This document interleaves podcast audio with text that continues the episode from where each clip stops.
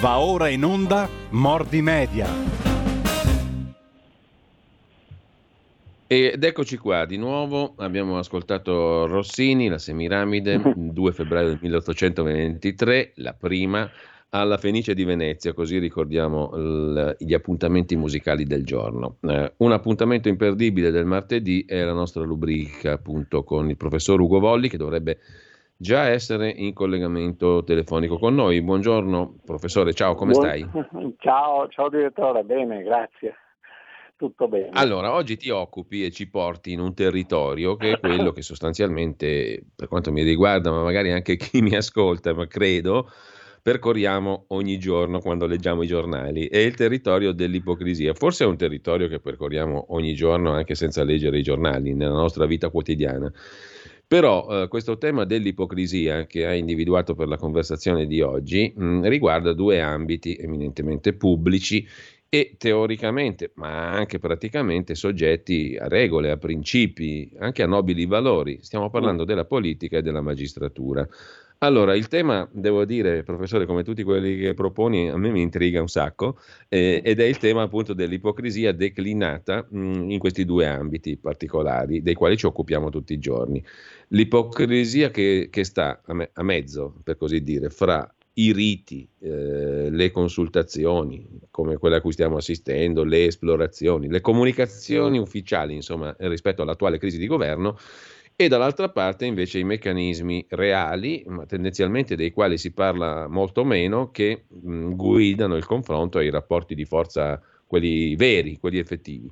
Quindi in mezzo ci sta questo mare dell'ipocrisia e l'ipocrisia che copre la distanza abissale tra i principi della giustizia con la G maiuscola i proclami, gli scopi, i moniti, tra virgolette, che lanciano anche i giudici nelle inaugurazioni degli anni giudiziari o delle commemorazioni quando si parla di illustri magistrati per lo più defunti, e la realtà quotidiana invece fatta di un esercizio del potere che è molto crudo, mm, molto anche dozzinale a volte, no? mm, molto, come dire, terra a terra, così come traspare dalle famose chat e dalle dichiarazioni e dal libro eh, del magistrato Luca Palamara con il direttore del giornale Sallusti. Insomma, eh, un tema di straordinario fascino. Da dove vogliamo iniziare, eh, professore? Ma intanto comincerei a, a, eh,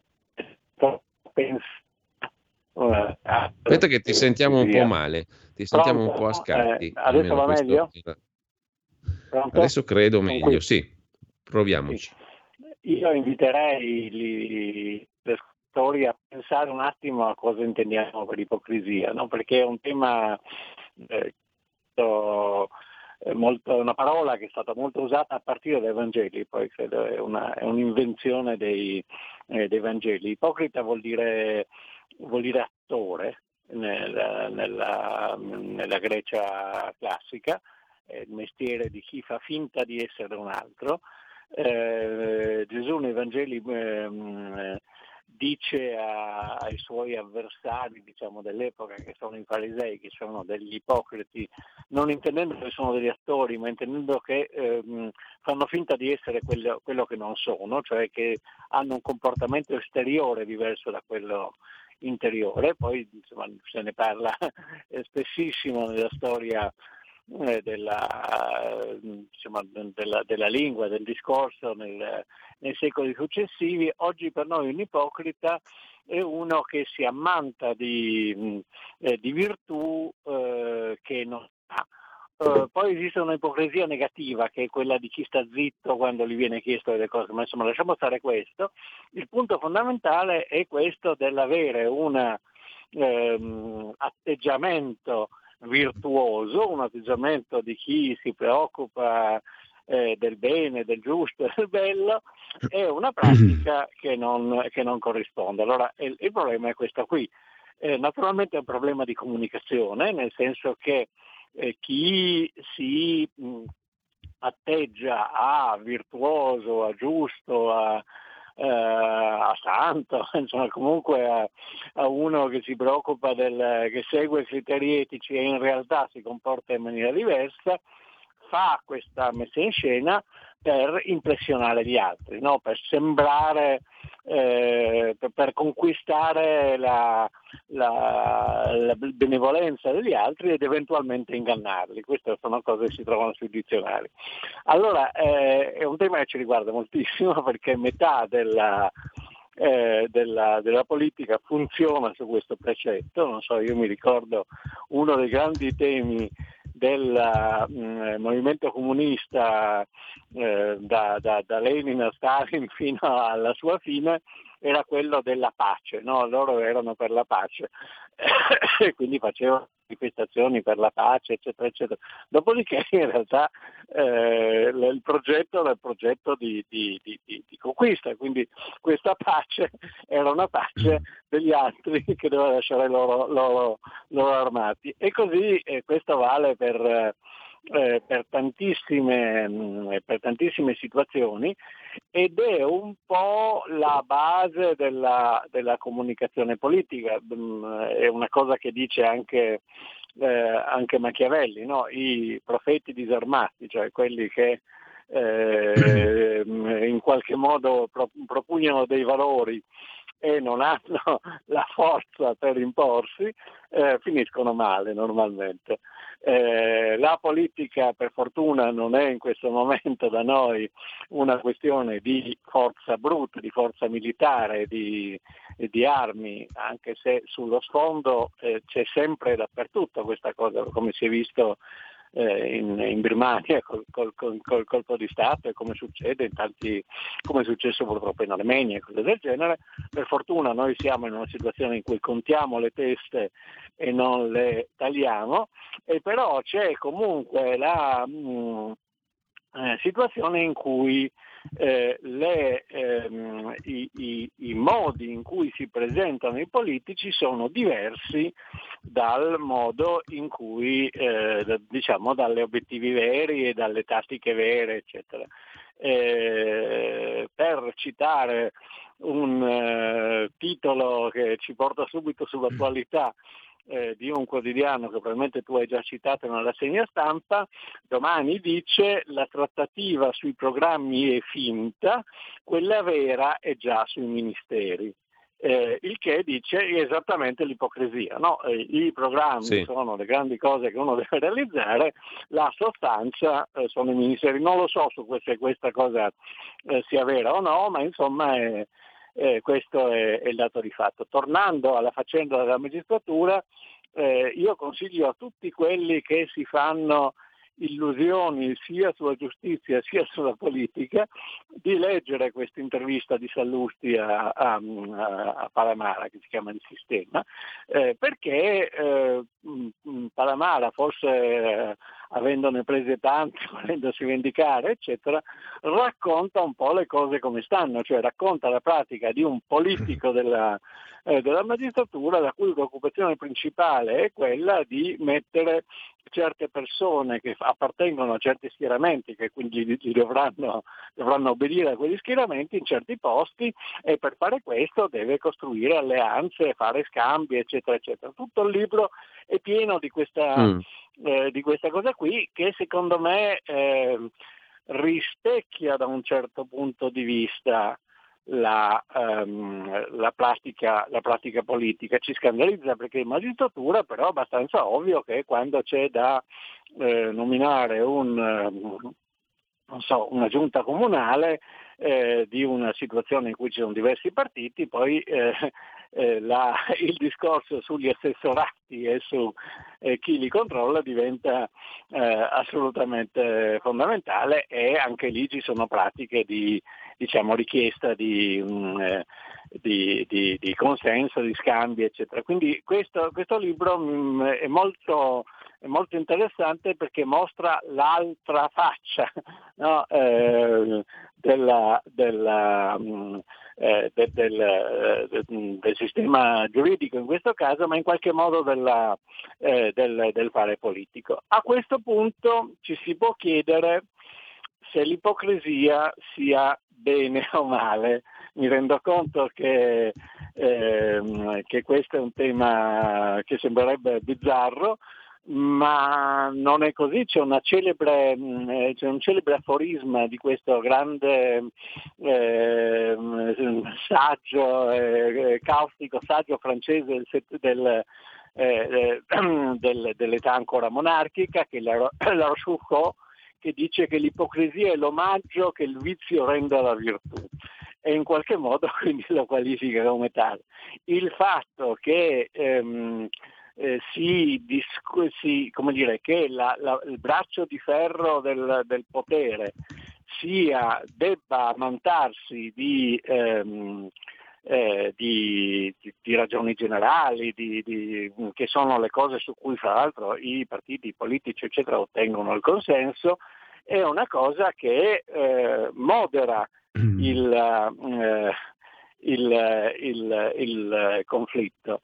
Eh, c'è, un, um, c'è, c'è, un'analisi, c'è uno, uno, uno, storico che ha studiato ehm, i, eh, il, il, funzionamento delle, eh, di alcuni momenti cruciali della storia della, della, della politica, cioè la eh, formazione della Costituzione americana e poi quella della Costituzione francese dopo le due, due rivoluzioni.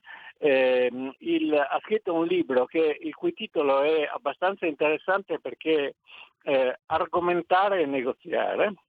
Eh, dice e questa cosa diciamo, c'entra assolutamente con, la, eh, con, la, mh, con, l'ipocrisia perché negoziare è quello che si fa per, che appunto che fa Palamara, che fanno, stanno facendo in questo momento secondo eh, eh, secondo domani, cioè stanno facendo, cioè in qualche modo è cercare una, una, quella che si chiama una quadra nel gergo politico fra gli sì. eh, interessi, mentre argomentare vuol dire in qualche modo cercare delle ragioni generali. Il libro è di un, di un sociologo danese che si chiama John Elster. Eh, ed, è molto, ed, è molto, interessante e la cosa eh, eh dire, che in qualche modo eh, dice, mh, mm, dà una valutazione positiva della, diciamo, di quella che abbiamo chiamato ipocrisia è il fatto che eh, tu in realtà non ottieni il consenso se non argomenti, no? non, ten- non, ottieni il consenso se non, eh, se non, poni dei temi generali, cioè se dici io voglio andare, eh, voglio ottenere questi ministeri perché voglio avere più potere, eccetera, naturalmente non ti crede nessuno e non hai nessuna, nessuna possibilità. Eh, se dici voglio fare questo e quest'altro, poi sei richiamato a dover fare, a dover fare questo e quest'altro. Quindi c'è questa, eh, il fatto che la politica non sia eh, una situazione come ai tempi di Nerone o di Stalin in cui eh, ci si ammazza sostanzialmente per il potere, ma in, in, comporti questa costruzione di, eh, di, di consenso e quindi di, di argomenti che sono, che sono importanti, è un, fatto, è un fatto positivo proprio perché obbliga eh, chi poi alla fine si dividerà il potere a fare certe cose o a non farle. Allora questa è la premessa. Dopodiché se, se, se mi consenti di entrare nel merito, eh, sì. la cosa buffa di tutta questa situazione è che in realtà eh, ehm, eh, PD, 5 Stelle e eh, Renzi, che sono i soggetti in questo momento del, del gioco, eh, sono sostanzialmente d'accordo, cioè il progetto questo, del governo Conte bis l'ha fatto Renzi quando ha eh, eh, in qualche modo fatto, impedito il, eh, eh, quello che doveva essere il risultato delle dimissioni di, Salvini due, due estati fa e ha messo assieme queste forze che sembravano incompatibili eh, sostanzialmente con il progetto di non cedere il paese alla destra, che è ancora il progetto Ehm, eh, ben presente, l'ha detto Augias qualche giorno fa in televisione, eh, il problema è non arrivare alle elezioni e quindi ehm, perché le elezioni le vincerebbe il, il centrodestra e quindi il problema è come eh, gestire le cose. Piccolo, con la piccola questione che eh, sul piano delle idee sono esattamente agli, agli antipodi. È vero che il PD si è molto 5 stellizzato e 5 Stelle si sono molto PDizzati e hanno mollato delle, delle cose perché tendenzialmente sono, eh, sono, sono, opposti e in particolare c'è un'opposizione molto forte fra mh, mm, eh, eh, Italia Viva, fra Renzi che è diciamo, mh, mm, centrista su una serie di, di, faccende, liberista, europeista, eccetera, eccetera, e la, ehm, i 5 Stelle che sono esattamente su posizioni, posizioni, opposte. E però sì. si, si sono fatti nella, nella necessità di eh, stare assieme su una questione fondamentale di potere, cioè l'alternativa alla destra, sono ancora in questa situazione qui e stanno facendo dei bracci di ferro in parte sui, come dice quel titolo di giornale che dicevo prima, sui, sulle persone, su chi governa, eccetera, in, in parte anche su ehm, certe politiche rispetto a cui sono eh, su posizioni opposte come il MES, la giustizia, eccetera, eccetera, che comunque sono questioni, eh, questioni di interesse. È buffo che ci sia tutta questa situazione eh, sulla base di una eh, di, di, una, di, una, mm, di, uno sfondo chiarissimo che è quello appunto qualunque cosa ma non le elezioni e eh, sulla base del fatto che ehm, eh, il Movimento 5 Stelle sanno di dover, perché l'hanno capito al Senato dieci giorni fa con le, con le, con le voto di fiducia, sanno di dover eh, avere a che fare con, eh, con Renzi e che Renzi ha un prezzo eh, in termini di persone, in termini di, di politiche eh, molto precise. È eh, molto probabile che ci sia un'ipocrisia in questa, in questa sceneggiato perché eh, i, i, i, i, soggetti interessati dovranno fare inghiottire ai loro militanti delle cose che non, eh, che non gli piacciono e quindi eh, delle, degli argomenti che non, sono, che non, sono, i loro, rispetto a cui sono contrari, e quindi fanno tutta questa drammatizzazione della negoziazione, eccetera, eccetera, che eh, serve a dire abbiamo cercato di resistere, abbiamo ottenuto questo e quest'altro, ma su questo abbiamo dovuto, dovuto mollare. Questa, que, questo, questa, scena è messa, diciamo, questa, questa, storia è messa in scena in un informe che sono quelle da, da sempre, non è diversa questa faccenda dalle crisi in cui c'era Fanfani o De Gasperi o Andreotti o, eh, o, o non lo so, eh, chi, eh, Craxi eccetera eccetera, perché il gioco è, è sempre lo stesso, la, la, la, in qualche modo il, il, finale è dato, deve essere dato, non credo che avremo le elezioni che pure eh, sarebbero la, la, la, la soluzione sì. in una situazione democratica e allora si, si crea tutta questa, questa mh, eh, questa specie di momento di crisi terribile cui i giornali collaborano fortemente, la comunicazione politica collabora fortemente per inghiottire poi una soluzione che magari eh, a loro appare, appare, appare, già data. E quindi c'è, una, eh, c'è un gioco come come dicevo eh, un paio di settimane fa, di tell-in e tell-out, di un discorso interno alle negoziazioni in cui si scambiano dei, in maniera più o meno esplicita, si parlano fra di loro e si scambiano dei, dei segnali di disponibilità e indisponibilità per trovare il, eh, la, le linee dell'accordo e c'è un discorso fatto all'esterno, eh, un tell out, un dire fuori, che è quello mm. in cui si cerca di vendere alla popolazione generale l'assoluta necessità di questo, eh, di questo accordo che poi viene trattato in maniera separata dentro. Questo è il, è il discorso che secondo me eh, delinea questa questione dell'ipocrisia. Ecco, allora, mm, se sei d'accordo, professore, io direi alla regia anche di aprire le linee telefoniche, se possibile magari anche farmi avere i messaggi via WhatsApp. Comunque, le linee telefoniche sicuramente le possiamo aprire allo 02 66 20 35 29. WhatsApp al 346 64 27 756. Però ti volevo chiedere questo, ma è eliminabile questo, mh, questo diciamo, questa ipocrisia sia dall'amministrazione della giustizia sia dall'amministrazione della politica o fa parte di quegli arcana imperi, qui mi ricordo le lezioni del vecchio Miglio all'università, che certo. sono indispensabili alla gestione realistica del potere e per potere intendo sia quello politico sia quello, sotto forme diverse, della magistratura, perché anche quello è un esercizio del potere. No? Non a caso mi sembra i giuristi seicenteschi già dicevano, parlavano di arcana imperi per la politica, ma di arcana iuris anche per la gestione del, della giustizia. Sono sì, due sì, forme sì, di eh. manifestazione del potere dell'uomo sull'altro uomo.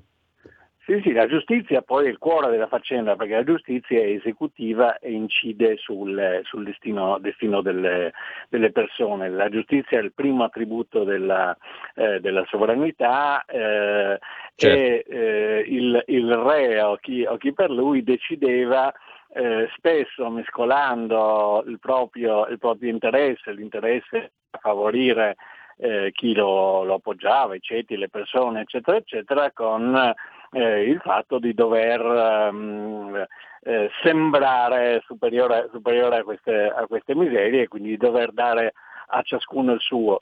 Eh, a me sembra che, la, mh, che l'ipocrisia della, eh, della giustizia si sia aggravata per il processo negli ultimi, eh, negli ultimi decenni, negli, soprattutto negli ultimi anni, per il processo di politicizzazione della gestione della, eh, della giustizia, cioè il fatto che esiste una, esistono forme di, auto, di autogestione con il Consiglio Superiore della Magistratura che però eh, eh, sono eh, in realtà gestite da correnti, queste correnti somigliano ai partiti e quindi si sovrappone all'ipocrisia fondamentale della, eh, della, giustizia in quanto tale che non, non può essere mai eh, completamente, completamente, neutra per, per, per, molte, per, molte, ragioni, anche per come sono scritte le leggi, per, il fatto che è esercitata dalle persone, con eh, il fatto che c'è uno scontro di bande di giudici eh, nella, eh, nella, gestione della giustizia e c'è una, eh, anche c'è stata a partire da, diciamo, eh, dall'emergenza terroristica degli anni, degli anni, 70 c'è stata anche un'invasione molto mm. forte di campo della, eh, della magistratura su tante cose, mani pulite, eccetera, eccetera, che ha soppiantato in parte la, eh, la politica in tutto il mondo, in realtà non solo in Italia, e difende questa propria ehm, questa propria cap- mm, capacità e volontà di fare politica secondo i propri criteri eh, senza risponderne a nessuno e eh, senza essere eletta da, eh, da nessuno. Questi due dati, cioè la politicizzazione interna e le bande, eh, che è una cosa tipicamente italiana, perché in altri luoghi eh, i, i, giudici sono, sono, nominati e la giustizia è gestita in un'altra, in un'altra maniera e la, le, le grandi invasioni di campo fanno sì che che lì ci sia un caso acutissimo di, eh, di, ipocrisia che in questo momento è del tutto evidente in queste grandi cerimonie di inaugurazione dell'anno giudiziario in cui eh, si allora. vestono di toghe rosse, ermellini e cose del genere e poi parlano dei grandi principi e ignorano le cose che sono venute fuori eh, pesantissime certo, anche certo. sulla loro stessa nomina. Questo Professore, è, allora, è ci stiamo avvicinando, siamo anzi alle ore 10, piccola pausa, però se sei d'accordo poi ti propongo una roba molto vecchia che io e il collega Sammy Varin registrammo tanti anni fa, perché stiamo tornando al 2007 e che secondo me mette in luce un altro aspetto dell'esercizio della giustizia che non ha a che fare con i nobili principi, ma con gli interessi spiccioli, secondo me ancora più preoccupante del quadro che traccia Palamara e poi spiegherò anche il perché per certi versi. Però eh, ci sentiamo tra poco eh, con eh, questo mh, mm, recupero di una roba vecchissima. Pensate, nel 2006-2007 ehm, avevamo affrontato questo tema.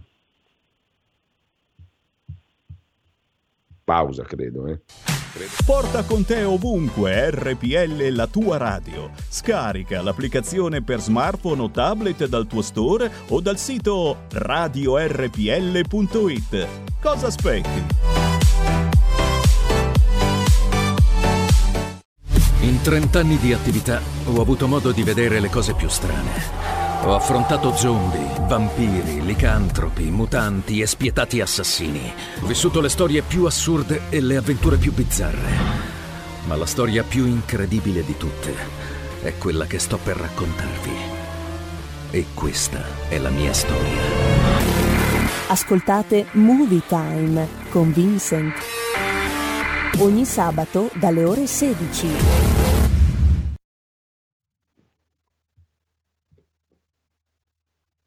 Rieccoci, rieccoci in onda. Allora, professore, adesso ti faccio ascoltare un'intercettazione che risale a una vecchissima indagine condotta all'epoca dal PM Woodcock su una serie di colleghi magistrati, dove c'erano tutte le correnti della magistratura ed era centrata in particolare su un magistrato che aveva esercitato anche un'alta funzione presso il Ministero di Giustizia, da direttore generale degli affari di giustizia, cioè mh, in quella posizione il Ministero si occupava anche delle sanzioni ai vari magistrati, delle indagini sui magistrati.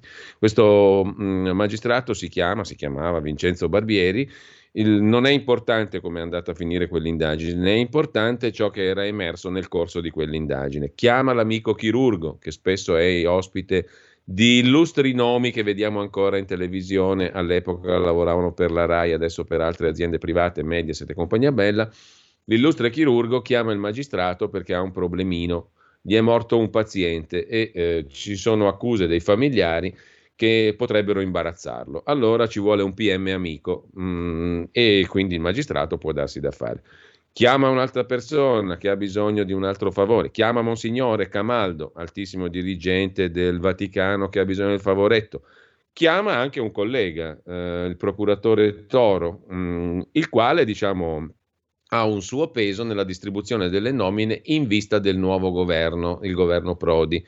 Io vado al Ministero delle Infrastrutture, tu vai a quell'altro ministero, quindi passiamo dalla gestione spicciola di affari di giustizia che spesso travolgono le vite del comune cittadino, ma che se sei chirurgo amico del magistrato magari c'è qualche chance in più, fino alla distribuzione dei posti secondo quel bilancino delle correnti di cui parla anche Palamara. Sentiamo un pezzettino di questa intercettazione, chiedo alla regia di mandarla in onda, giusto un assaggino, no? Perché per, per avere così il, um, il gusto del del, per, per, percepire diciamo, ciò che poi Palamara ci racconta anche oggi, ma che insomma era evidentissimo anche prima.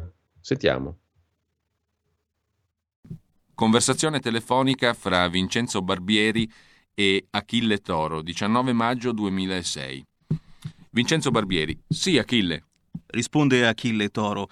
Allora, restando un attimo al discorso che stavamo facendo, tu non so se sapevi che l'anno scorso, nella veste ufficiale di presidente, poi con Di Canio e con Brutti, avevamo avuto una cena e però un'indicazione di un organigramma che avrebbe riguardato per una delle caselle più importanti qualcuno di noi. Io avevo escluso gli interessi per la giustizia. L'ipotesi era comunque di Ettore Ferrara. Sì, sì.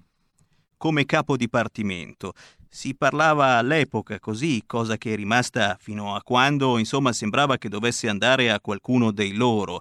Già avevano fatto un organigramma completo, eh, con Nello Rossi, con un sacco di gente che aveva Oh, invece con Mastella gli è saltato tutto, comple... e con Amato pure gli sarebbe saltato, ma in modo un po' diverso, insomma. Oh, a questo punto io stamattina mi sono congratulato con Loris D'Ambrosio per la nomina che lui ha avuto di capo di quell'ufficio. Sì, Achille, a te te la posso dire, siccome mi ha chiamato lui per eh, ragioni sue, allora mi ha detto mm, riservatamente, riservatamente io stamattina l'ho chiamato a lui e l'ho detto al capo mio, che già veramente gli avevo detto 15 giorni fa. A me Oliviero l'anno scorso mi chiese di... Eh, prima mi chiese un impegno e io dissi no, ma guarda, tra l'altro stavo in un momento in cui le cose ero super impegnate e compagnia e poi mi precisò guarda che però devo andare a fare il ministro e quindi ero interessato ad averti come capo di gabinetto,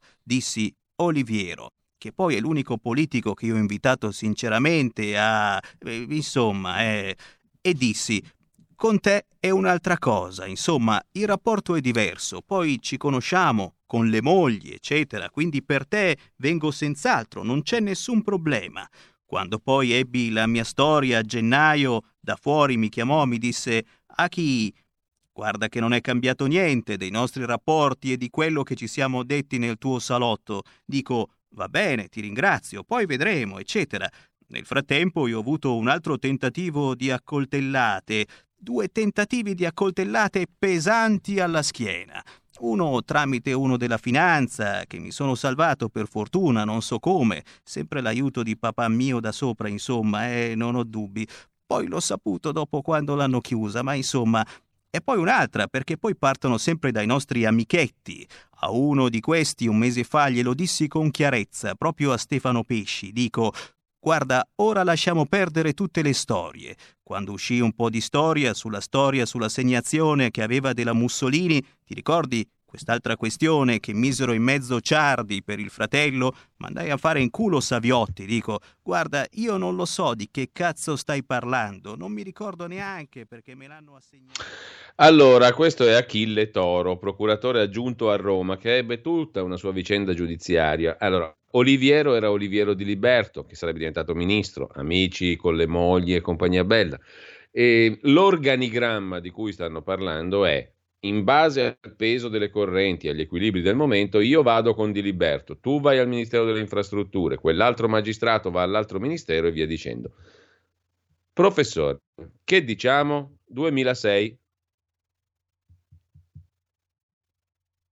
è sempre quella, la storia è sempre quella, nel senso che c'è una, eh, un gruppo che in qualche modo gestisce eh, un, un, potere molto, molto, importante che è quello della magistratura che si mette d'accordo e negozia con la, eh, con la, con la politica sotto minacce di quelle che vengono chiamate di coltellate e che eh, hanno a che fare con il fatto che ehm, i giudici stessi Ascolta, però è carina questa cosa indagati, che adesso eccetera. abbiamo scoperto l'acqua calda, ma quando l'acqua calda era evidente a tutti nel 2006, 7, 8, l'acqua calda, diciamo, l'abbiamo messa fatta diventare fredda.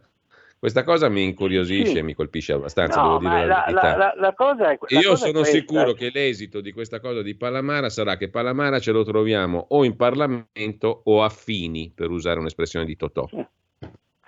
Ma ehm, il problema è che il, ci sono, come dicevo prima, due livelli. Un livello in cui la, eh, c'è lotta politica all'interno e alleanze, accordi, eccetera, all'interno della, eh, della magistratura e un altro in cui la magistratura ha, è un potere politico fra gli altri poteri politici e negozia come, eh, come tale. Eh, e questo secondo è più importante, cioè capire la, la cosa che viene fuori da, dalle, mm, eh, da, dal libro eh, sul sistema, sì. eccetera. Non è solo che, si sono, che eh, non so, il, un magistrato va a trovare un altro magistrato per parlare di lavoro e poi l'altro gli, lo ferma sulla porta e dice sai a proposito ho avuto un rapporto della Guardia di Finanza in cui tu l'altra sera sei andato a dormire in un albergo con una donna che non è tua moglie. Mm. e, e, e, quindi vedremo se questa cosa esce, cioè che è una minaccia assolutamente no, eh, è una coltellata di queste qui. Il problema fondamentale è che la magistratura è la sola che è stata in grado di eh, fermare Berlusconi e sta, viene usata per fermare, per fermare, la Lega, Salvini, eccetera, eccetera, verrà usata per fermare tutti, tutti eh, gli, gli, avversari che, che del sistema che, si, che, che, venissero fuori. Ed è per questa ragione che nessuno, eh, nessuno la tocca. Cioè, la domanda è perché Berlusconi, che è stato per parecchi anni eh, diciamo, al potere, non ha provato a fermarli? E non aveva la forza per farlo, perché questi sono più forti di, di, eh, de, de, della, della, della, politica, del Presidente del Consiglio, eccetera, eccetera. Questa è la, è la, eh, è, la questione, è la questione vera. Dopodiché si dividono fra loro con questi metodi che, diciamo, mh, mm, naturalmente solo per metafora e senza offesa per nessuno e senza parlare di nessuno, possiamo tranquillamente chiamare mafiosi. Cioè c'è una... Eh, e questo è, questo è il...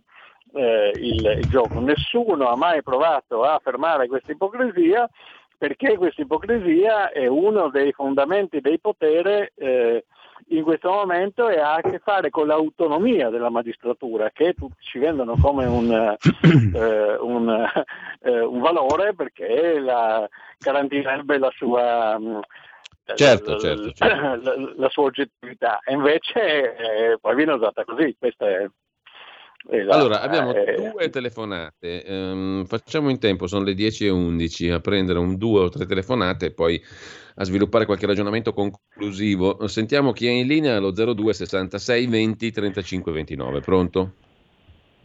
Pronto, buongiorno, sono Laura da Bologna.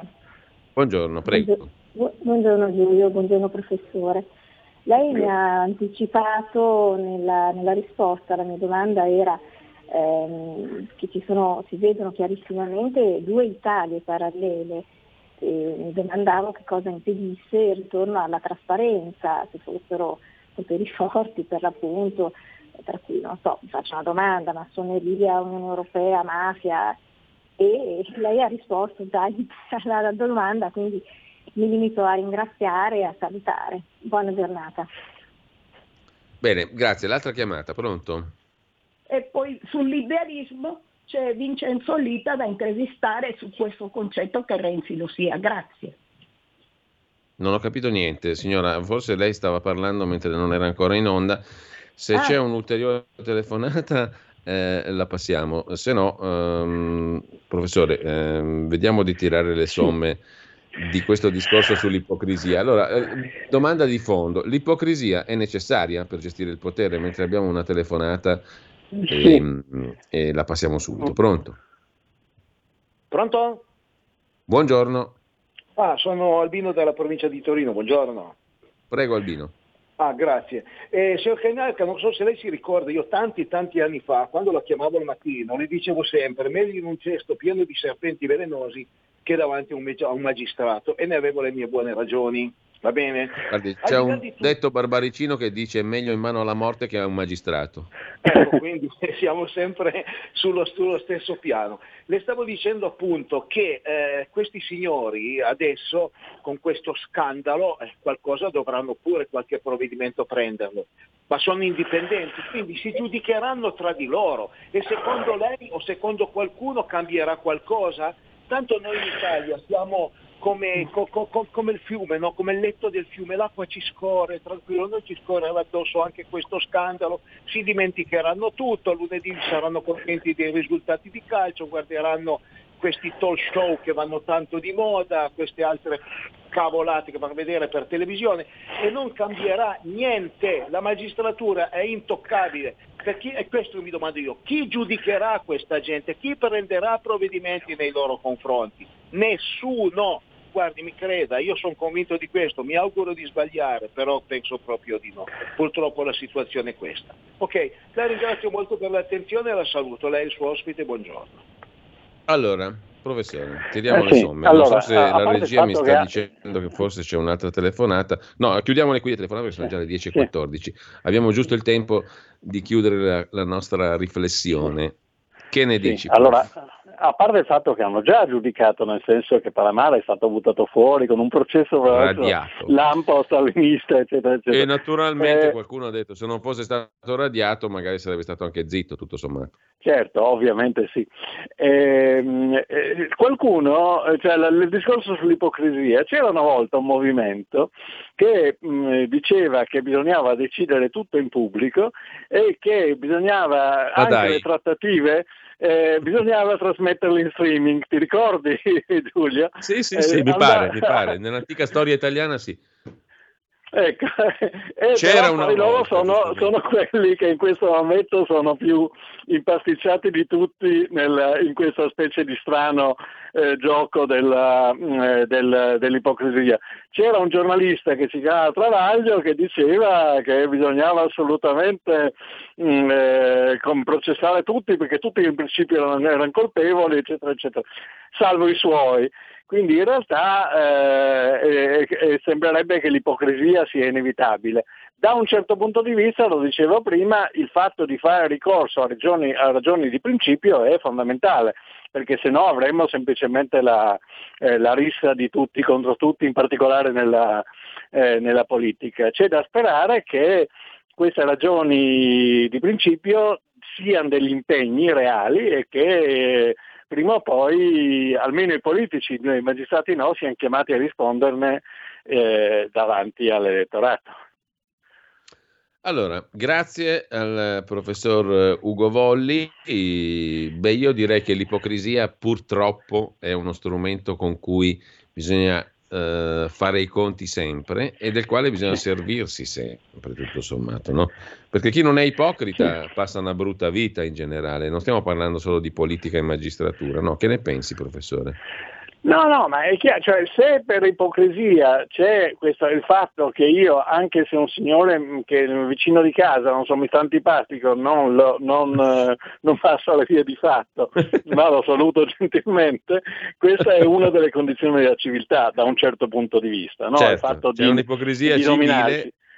Eh, in, in, politica l'ipocrisia dovrebbe essere quella cosa che costringe eh, i, i, politici a seguire delle, delle ragioni generali e, e, a conquistare il consenso eh, su quello e anche da questo punto di vista va bene. Dopodiché ci sono dei momenti in cui diventa ipocrisia vera e propria e eh, è semplicemente un travestimento, allora questo chiaramente non va bene. Allora, grazie al professor Ugo Volli. Professore, ehm, ci sentiamo settimana l'altra. Certo, magari con grazie, un nuovo governo Draghi, chi lo sa. Non ti sento più. Non sento più il professor Volli. Non abbiamo neanche avuto modo di salutarci decentemente, in maniera non ipocrita ma civile. Non so diciamo cosa così. sia successo, Giulia. Eh, Federico, non lo so neanche io. Comunque, ehm, salutiamo cordialissimamente il professor Ugo Volli, mandiamo la sigla di chiusura e passiamo alla conversazione con Daniele Capezzone, come tutti i giorni. Avete ascoltato Mordi Media. Allora, eh, chiedo conferma alla regia eh, del fatto che siamo in collegamento con Daniele Capezzone. Sì. In caso positivo lo saluto cordialissimamente. Daniele, buongiorno. Non sento nulla. È un simpatico siparietto che abbiamo in realtà preparato con i, eh, Federico e Roberto in regia, però siccome non sento nulla vi informo che il prodotto interno lordo nel 2020 è andato giù dell'8,8% ed è meglio delle previsioni. Quindi Alegher l'el di mort, come cantava il sommo poeta degli Otessa in quel di Milano, sul finire del secolo, quell'altro ancora, l'Ottocento. È meglio delle previsioni, dice l'agenzia ANSA nella nota di aggiornamento al DEF prevista una contrazione del 9%, quindi siamo all'8,8%. Alegher Daniele Capezzone, in onda mi informa la regia per cui mm, lo invito a condividere, lo saluto e lo invito a condividere la gioia per il fatto che il PIL nel 2020 è andato giù dell'8,8% invece che del 9% come aveva previsto il governo. Sarai felice Daniele, buongiorno innanzitutto. Sento dei rumori strani, dei Eh, gorgogli. Direttore, evidentemente il Daniele Capezzone ha dei problemi di, di segnale, adesso provo a richiamarlo. Butto- rompo la chiamata. Proviamo a richiamarlo. Nel frattempo, noi sappiamo dall'agenzia ANSA che c'è un nuovo round a Montecitorio.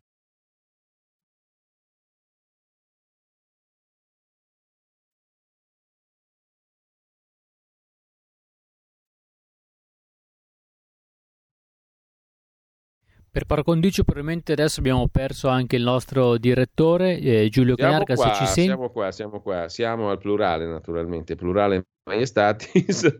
allora, se Daniele Capezzone c'è, eh, lo saluto e gli do il benvenuto, se no mi dite voi quando riusciamo a sentirlo. Intanto stavo dicendo che l'ANSA ci informa, l'agenzia ANSA naturalmente ci informa, che c'è un nuovo round al, Mini- al Montecitorio mh, nelle consultazioni del Presidente della Camera Fico. Si comincia dalla giustizia e eh, oggi il Presidente della Camera sale al Quirinale e seconda giornata, tavolo programmatico, Roberto Fico, mandato esplorativo, Presidente della Repubblica, ieri i lavori fino alle 21 di questo bellissimo tavolo programmatico.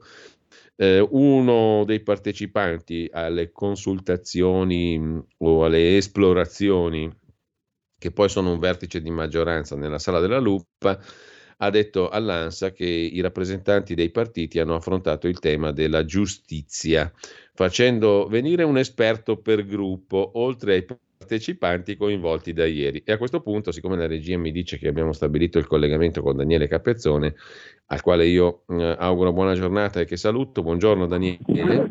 Ciao direttore, buongiorno. Ecco, stavo leggendo un lancio di agenzia ANSA che dice che i lavori del tavolo programmatico di Roberto Fico hanno preso il via stamattina sulla questione della giustizia, con i rappresentanti dei partiti che hanno fatto venire in aggiunta un esperto per gruppo oltre ai partecipanti coinvolti da ieri. Allora, io francamente mh, lascio alla tua fantastica capacità di essere sarcastico un commento, perché da parte mia non ne trovo, sono troppo, bene, eh, diciamo così, troppo politicamente corretto per commentare, perdonami. Daniele. Ma possiamo integrare la notizia dell'ANSA aggiungendone un'altra, che stasera mm. sarà portato sia un esperto di Inter che un esperto di Juventus, no? Ah però, ah però. Eh, essendoci la semifinale di Coppa Italia, eh, i partiti Giusto. si, diciamo, no, adesso voglio dire, c'è un limite a tutto, no? Ma come Insomma, ma secondo te, Daniele, detta proprio in maniera, diciamo, alla Montesquieu, alla Mazzarino, alla mm, Machiavelli e, e Guicciardini, la democrazia sta andando in vacca?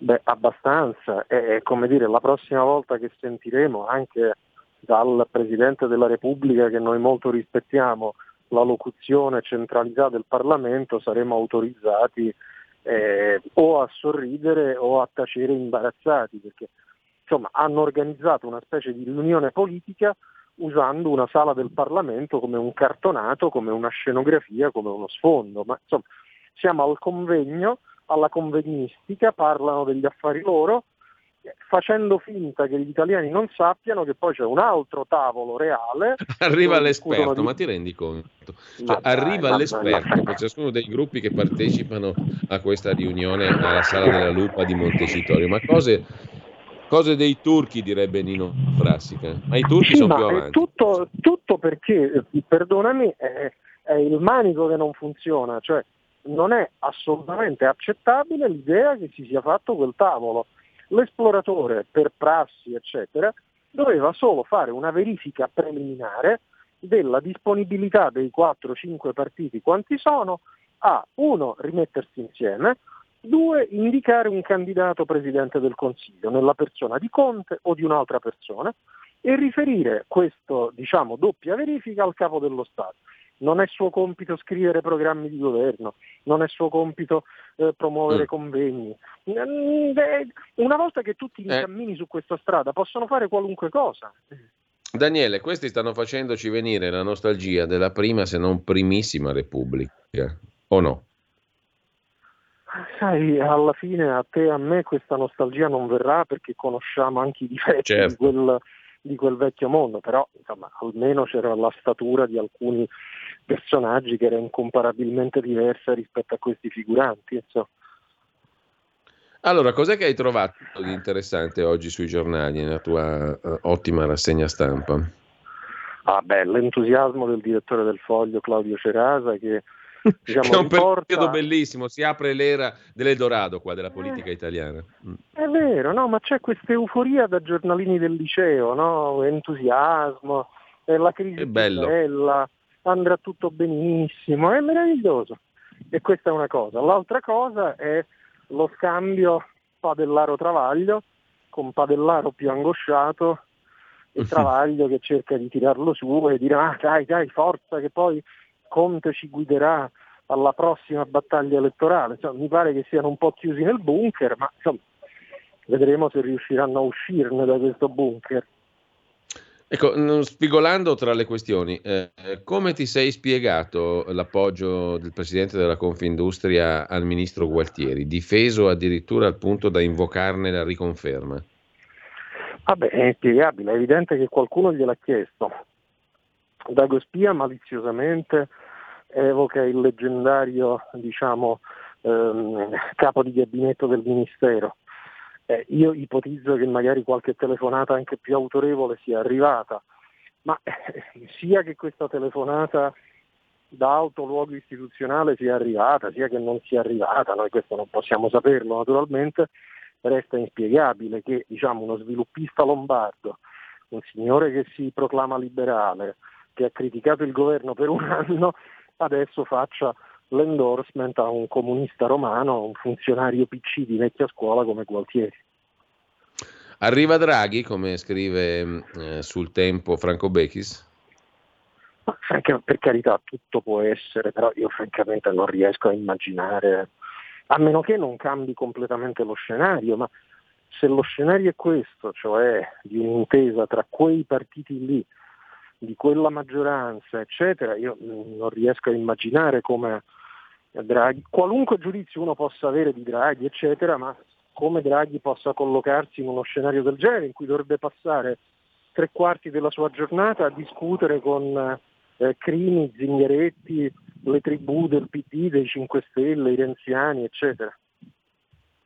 Però ti posso dare un'ipotesi alternativa. Siccome i 5 Stelle e Forza Italia um, aborrono il voto per motivi ovvi, se vanno al voto vengono ridotti certo. ai minimi termini e comunque hanno una truppa parlamentare notevolissima. Siccome il PD è un partito che ha dimostrato di essere molto concavo e molto convesso, come dicevamo ieri a seconda delle situazioni, beh, insomma, già lì hai una bella base parlamentare. Non c'è più bisogno di negoziare, tanto sono pronti a digerire tutto. L'importante è che abbiano un'investitura solida dall'alto, diciamo così, e dei numeri rassicuranti, no? È una stupidaggine. Ah no, no, questo, questo scenario starei per dire purtroppo è molto razionale e lo si potrebbe addirittura corroborare con una promessa di Presidenza della Repubblica. Vieni, eh, fai appunto. questa cosa, eh, fai questo passaggio come Ciampi e poi ti eleggeremo Presidente esatto. della Repubblica. Però insomma eh, come dire, c'è da augurarsi che uno scenario del genere non avvenga. Lo dico con rispetto per tutti, ma significherebbe l'ennesimo commissariamento della politica italiana e l'ennesima diciamo, verticalizzazione che prescinde del tutto dalla volontà degli elettori che come sempre sarebbero solo diciamo, spettatori della vicenda. Daniele, un minuto, faccio un salto completamente in un altro territorio, quello della politica estera e di una figura che abbiamo imparato a conoscere, credo ad apprezzare in questi decenni, anche per la sua biografia, quella di Aung San Suu Kyi, la leader birmana, che è stata nuovamente messa sotto schiaffo. Uh, qualcuno interpreta, come Gian Michele Sino oggi sul giornale, questa eh, questo nuovo arresto della presidente birmana come un um, risveglio della Cina che, cambiata anche la leadership negli Stati Uniti, si ritiene eh, come, come, dire, in posizione di forza al punto tale diciamo, da far sentire il suo potere anche sulla Birmania che le interessa e quindi Aung San Suu Kyi torna a essere perseguitata come lo fu per tantissimi anni. Eh, le rimproverano il trattamento dei musulmani Rohingya. In realtà qualcuno dice anche eh, che questa qui è stata diciamo così, la spia del fatto che eh, il suo potere fosse, nonostante il popolo l'avesse larghissimamente ehm, votata, fosse molto, molto in discussione, diciamo così. Con questa scusa del trattamento dei musulmani Rohingya si è aperta la strada a un nuovo sostanzialmente riarresto e defenestrazione di Aung San Suu Kyi. Che cosa ti dice questa vicenda, oltre al no, potere della Cina?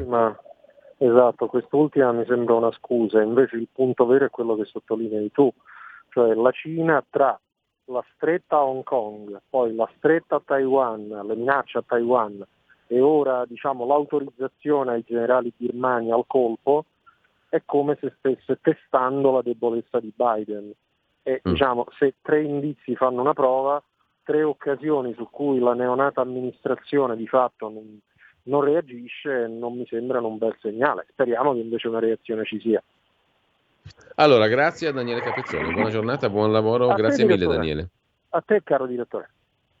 E allora, tra poco con voi Antonino Danna e Massimiliano Capitanio, deputato della Lega e segretario della Commissione di Vigilanza RAI, si parla di crisi di governo, di comunicazione, di recovery plan e di piani di sviluppo telematici e non solo. Buon ascolto.